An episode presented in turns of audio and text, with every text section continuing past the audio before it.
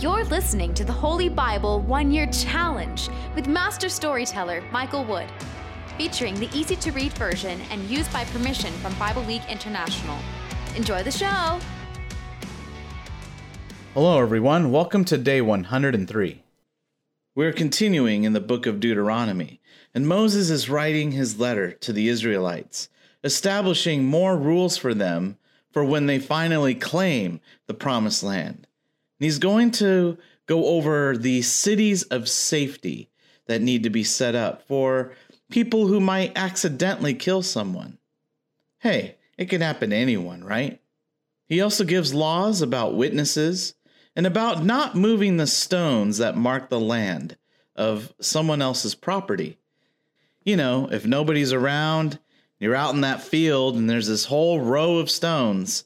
If you move just one of them, you know, couple inches to the left, who's really going to notice? And then Moses gets into the rules for war and how to engage enemy cities. And in some cases, everyone has to die. And in other cases, only the men die. The women, children, cattle, everything else gets to live and is now the property of Israel. We are also continuing in the book of Luke, and Jesus gives one of his most intense parables to date. And that is the parable of the prodigal son. And in that story, I think each person can relate to a different character.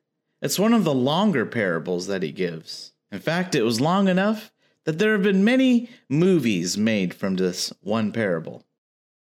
Before we get started, I wanted to give a massive shout out to our incredible Patreon supporters Andrea from Pine City, Minnesota, and Terry from the city of Orange, California. Thank you both for your amazing support and generosity. Your contributions keep us inspired and motivated to keep creating awesome content for our community. You rock! Both of you should have received our super cool flash drive with all 365 episodes preloaded. And you too can become a supporter and keep our show ad-free. Just go to patreon.com slash storymaster. The link is in the show notes below. Let's get started.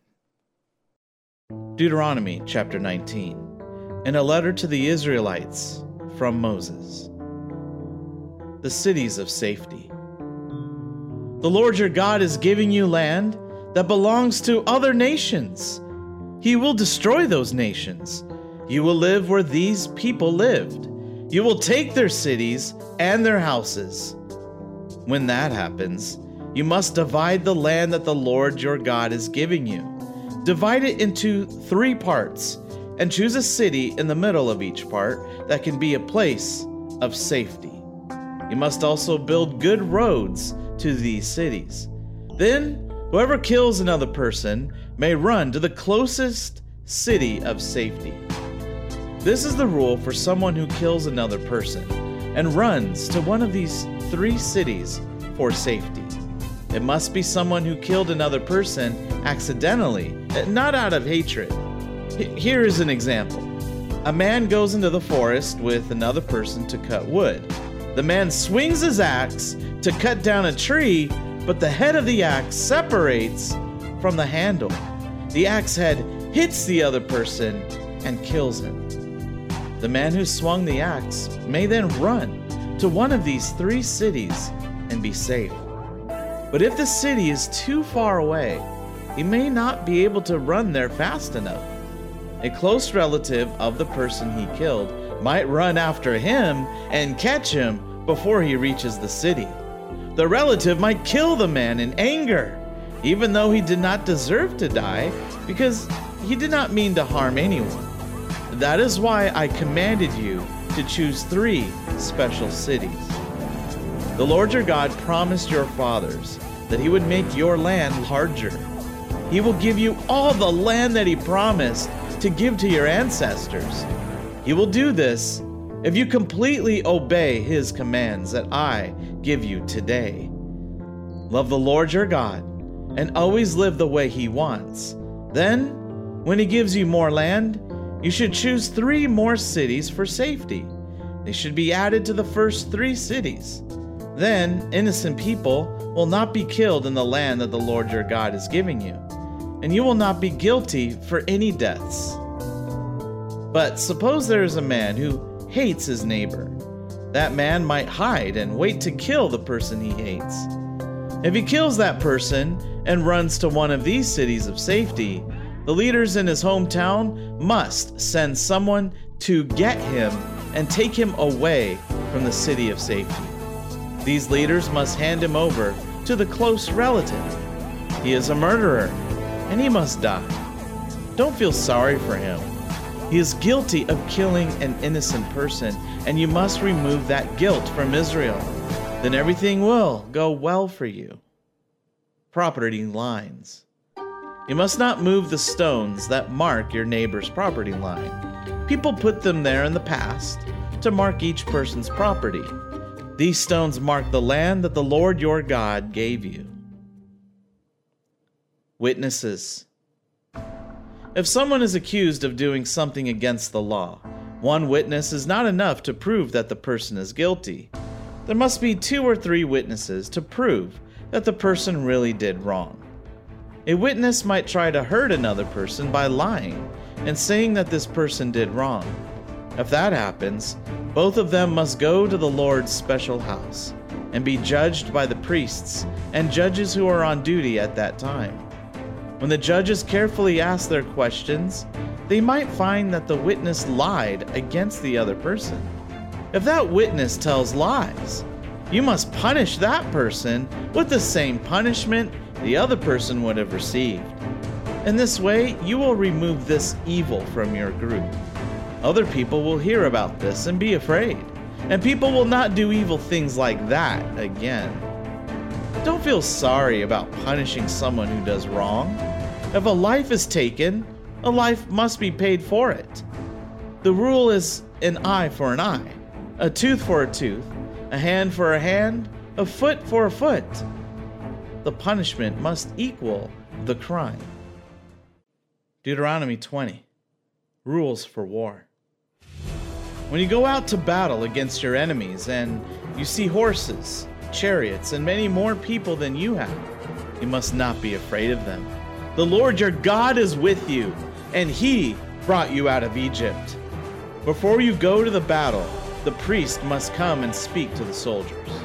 The priest will say, Men of Israel, listen to me. Today you are going against your enemies in battle. Don't lose your courage. Don't be troubled or upset. Don't be afraid of the enemy. The Lord your God is going with you to help you fight against your enemies. He will help you win. Then the officials of each tribe will say to the soldiers Is there any man here who has built a new house, but has not yet dedicated it? That man should go back home. He might be killed in the battle, and then another person will dedicate that man's house. Is there any man here who has planted a vineyard, but has not yet gathered any of the grapes? That man should go back home. If that man dies in the battle, someone else will enjoy the fruit from his field. Is there any man here who is engaged to be married? That man should go back home. If he dies in the battle, another man will marry the woman he is engaged to. These officials must also say to the people Is there any man here who has lost his courage and is afraid? You should go back home. Then you will not cause the other soldiers to lose their courage too. Then, after the officials have finished speaking to the army, they must choose captains to lead the soldiers. When you go to attack a city, you must first offer peace to the people there. If they accept your offer and open their gates, all the people in that city will become your slaves and be forced to work for you. But if the city refuses to make peace with you, and fights against you, you should surround the city. And when the Lord your God lets you take the city, you must kill all the men in it. But you may take for yourselves the women, the children, the cattle, and everything else in the city. You may use all these things. The Lord your God has given these things to you. That is what you must do to all the cities that are far away from you, the cities that are not in the land where you live. But when you take cities in the land that the Lord your God is giving you, you must kill everyone. You must completely destroy all the people the Hittites, Amorites, Canaanites, Perizzites, Hivites, and Jebusites. The Lord your God has commanded you to do this. So then they will not be able to teach you to sin against the Lord your God, or to do any of the disgusting things they do when they worship their gods.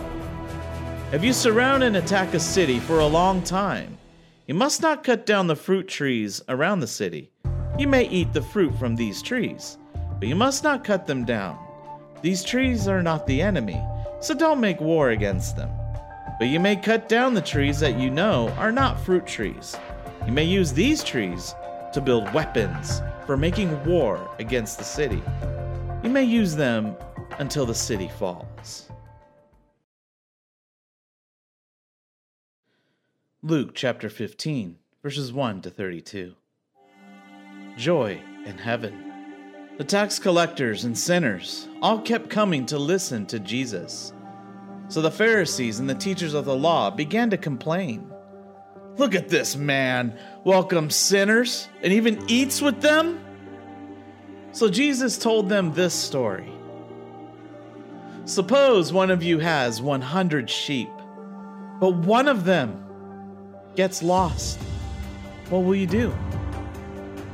You will leave the other 99 sheep there in the field and go out and look for the lost sheep. You will continue to search for it until you find it. And when you find it, you will be very happy. You will carry it home, go to your friends and neighbors, and say to them, Be happy with me because I found my lost sheep. In the same way, I tell you, Heaven is a happy place when one sinner decides to change. There is more joy for that one sinner than for 99 good people who don't need to change. Suppose a woman has 10 silver coins, but she loses one of them. She will take a light and clean the house. She will look carefully for the coin until she finds it. And when she finds it, she will call her friends and neighbors and say to them, Be happy with me because I found the coin that I lost. In the same way, it's a happy time for the angels of God when one sinner decides to change. A story about two sons. Then Jesus said, There was a man who had two sons. The younger son said to his father, Give me now the part of your property that I am supposed to receive someday. So the father divided his wealth between his two sons. A few days later, the younger son gathered up all that he had and left. He traveled far away to another country, and there he wasted his money, living like a fool. After he had spent everything he had, there was a terrible famine throughout the country. He was hungry and needed money, so he went and got a job with one of the people who lived there. The man sent him into the fields to feed pigs. He was so hungry that he wanted to eat the food the pigs were eating, but no one gave him anything. When the son realized how foolish he had been, he thought, all my father's hired workers have plenty of food, but here I am, almost dead, because I have nothing to eat. I will leave to go to my father. This is what I'll say to him Father, I have sinned against God and have done wrong to you. I am no longer worthy to be called your son, but let me be like one of your hired workers. So he left and went to his father. While the son was still a long way off, his father saw him coming and felt sorry for him. So he ran to him and hugged and kissed him. The son said, Father, I have sinned against God and have done wrong to you. I am no longer worthy to be called your son. But the father said to his servants, Hurry! Bring the best clothes and put them on him. Also, put a ring on his finger and good sandals on his feet. And bring our best calf and kill it so that we can celebrate with plenty to eat. My son was dead, but now he is alive again. He was lost, but now he is found. So they began to have a party. The older son had been out in the field. When he came near the house, he heard the sound of music and dancing. So he called to one of the servants and asked, oh, What does this all mean? The servant said, Your brother has come back, and your father killed the best calf to eat. He is happy because his son is back safe and sound. The older son was angry and would not go into the party. So his father went out and begged him to come in. But he said to his father, Look, for all these years, I have worked like a slave for you. I've always done what you told me to do, and you never gave me even a young goat for a party with my friends. But then this son of yours comes home after wasting your money on prostitutes? And you kill the best cat for him? His father said to him, Oh, my son, you are always with me, and everything I have is yours. But this was a day to be happy and celebrate. Your brother was dead, but now he is alive.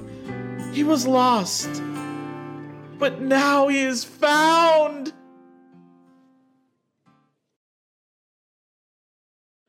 Psalm 45, 1 through 9. For the music director, to the tune of Shoshanim, a maskil from the Korah family, a love song. Beautiful thoughts fill my mind as I speak these lines for the king. These words come from my tongue as from the pen of a skilled writer. You are more handsome than anyone, and you say such pleasant things, so God will always bless you. Put on your sword, mighty warrior, so impressive in your splendid uniform. Ride out in your greatness to win the victory for what is true and right. Let us see the amazing things you can do with your powerful right arm. Your sharp arrows will go deep into the hearts of your enemies, who will fall to the ground in front of you. Your kingdom from God will last forever. You use your authority for justice. You love what is right and hate what is wrong.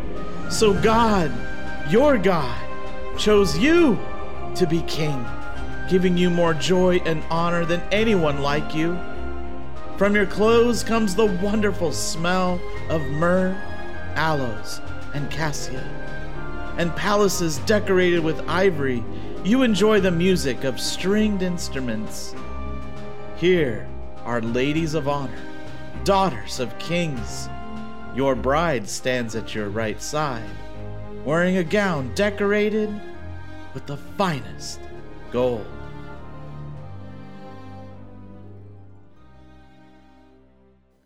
Thank you, everyone. That was day 103. Join us for day 104. In Deuteronomy, you'll learn what to do if someone is found to be murdered, what to do when you go to war with the enemy and you capture the women, and what to do with children who refuse to obey. You'll also hear about other laws, such as a woman must not wear men's clothes, and a man must not wear women's clothes, and other laws like that. And in the book of Luke, Jesus talks about having true wealth and gives a parable of the manager and the large jars of olive oil. And the Pharisees love money, so they challenge Jesus. We hope you enjoyed today's verses. Be sure to leave us a positive review and to share this podcast with your friends and family. Please join us for the next episode as we experience the Bible in one year.